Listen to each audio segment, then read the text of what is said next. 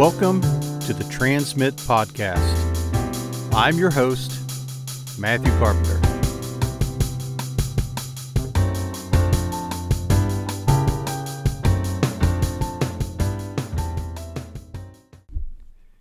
Episode 3 The Plague Song.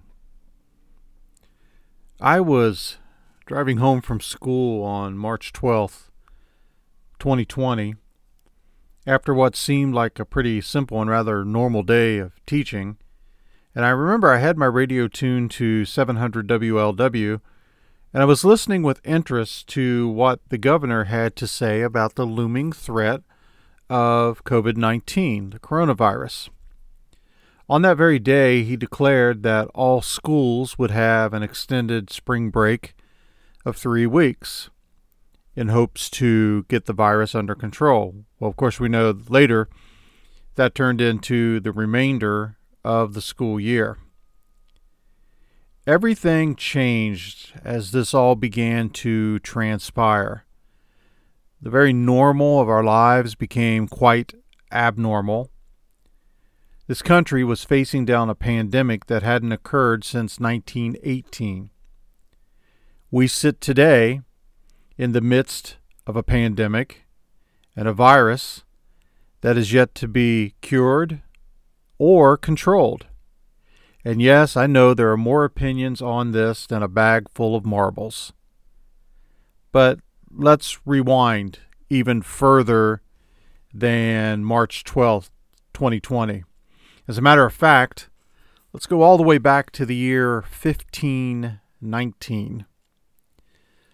The Black Death was the deadliest pandemic recorded in human history.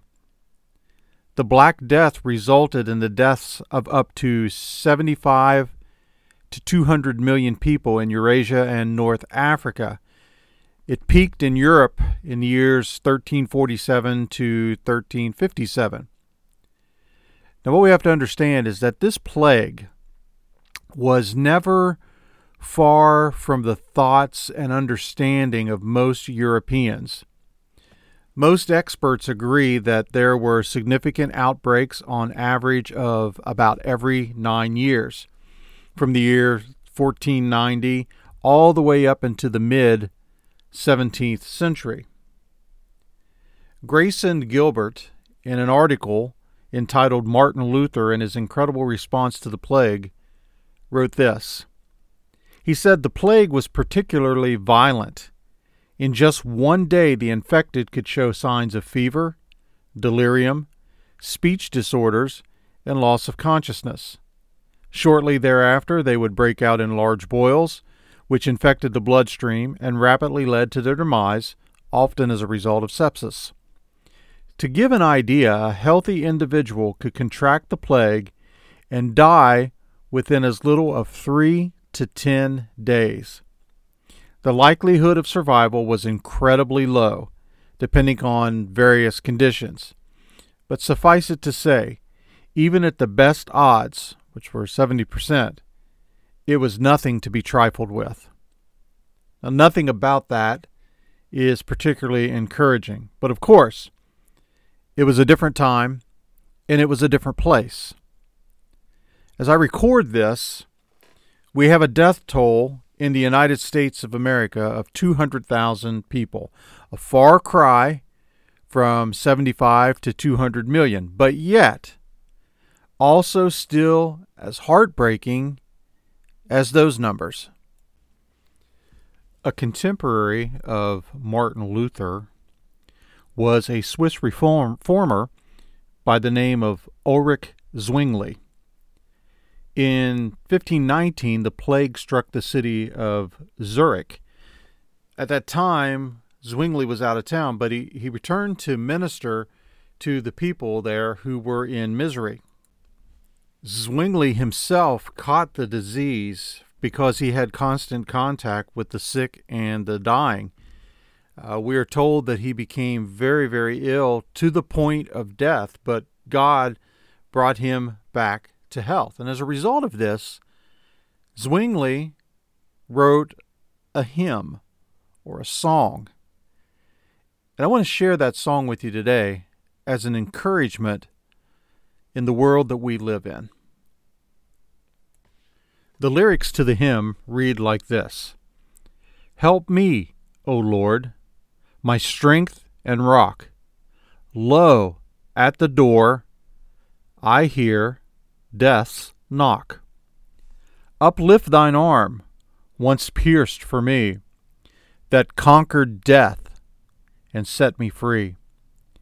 Yet if they voice in life's midday recalls my soul, then I obey. In faith and hope, earth I resign, secure of heaven, for I am thine. My friends, Zwingli wrote a hymn of confidence. He was confident in the face of death. How about us? We're facing the possibility of death. Anyone can contract the virus, and anyone could possibly die from the virus. 200,000 people in the United States of America attest to that fact. But what is our confidence level in the face of death itself?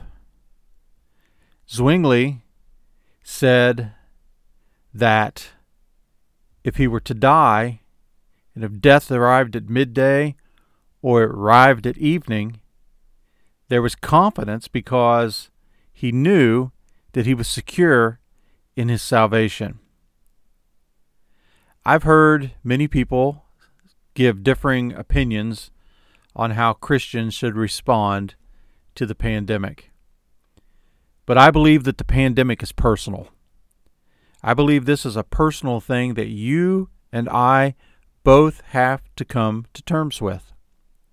And the ultimate term is this our preparation for what the future might hold for us. Whether there's a pandemic or not, whether there's a coronavirus or a COVID 19 or a killer flu, it doesn't matter. Because tomorrow may not come for us for many number of reasons. So are we ready? Are we able to take the words of a plague song that encouraged so many, so many years ago and have that be encouragement for us today? It's amazing that he said, Help me, O Lord, my strength and rock. Lo, at the door I hear death's knock. My strength and my rock. When the voice of death is knocking on my door.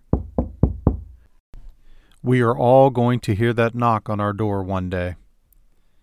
Are we ready? Whether death comes by a pandemic, whether death comes by a tragic accident, or whether death comes from many years of life and old age upon this earth, none of us could ever be sure because it could come at any time. So, preparation is the important thing. Being ready to hear that knock and accept what that door offers to us. As Christians, we have confidence, knowing full well, full well that Jesus has conquered death. And because of his role in our future and the opening of eternity to us, we have hope and we can be glad. And more importantly, we don't have to fear the knock on that door. I hope the plague song has been encouraging to you because it's encouraging to me. Coram Deo, my friends, live your life in the face of God. I'll talk to you next week. God bless.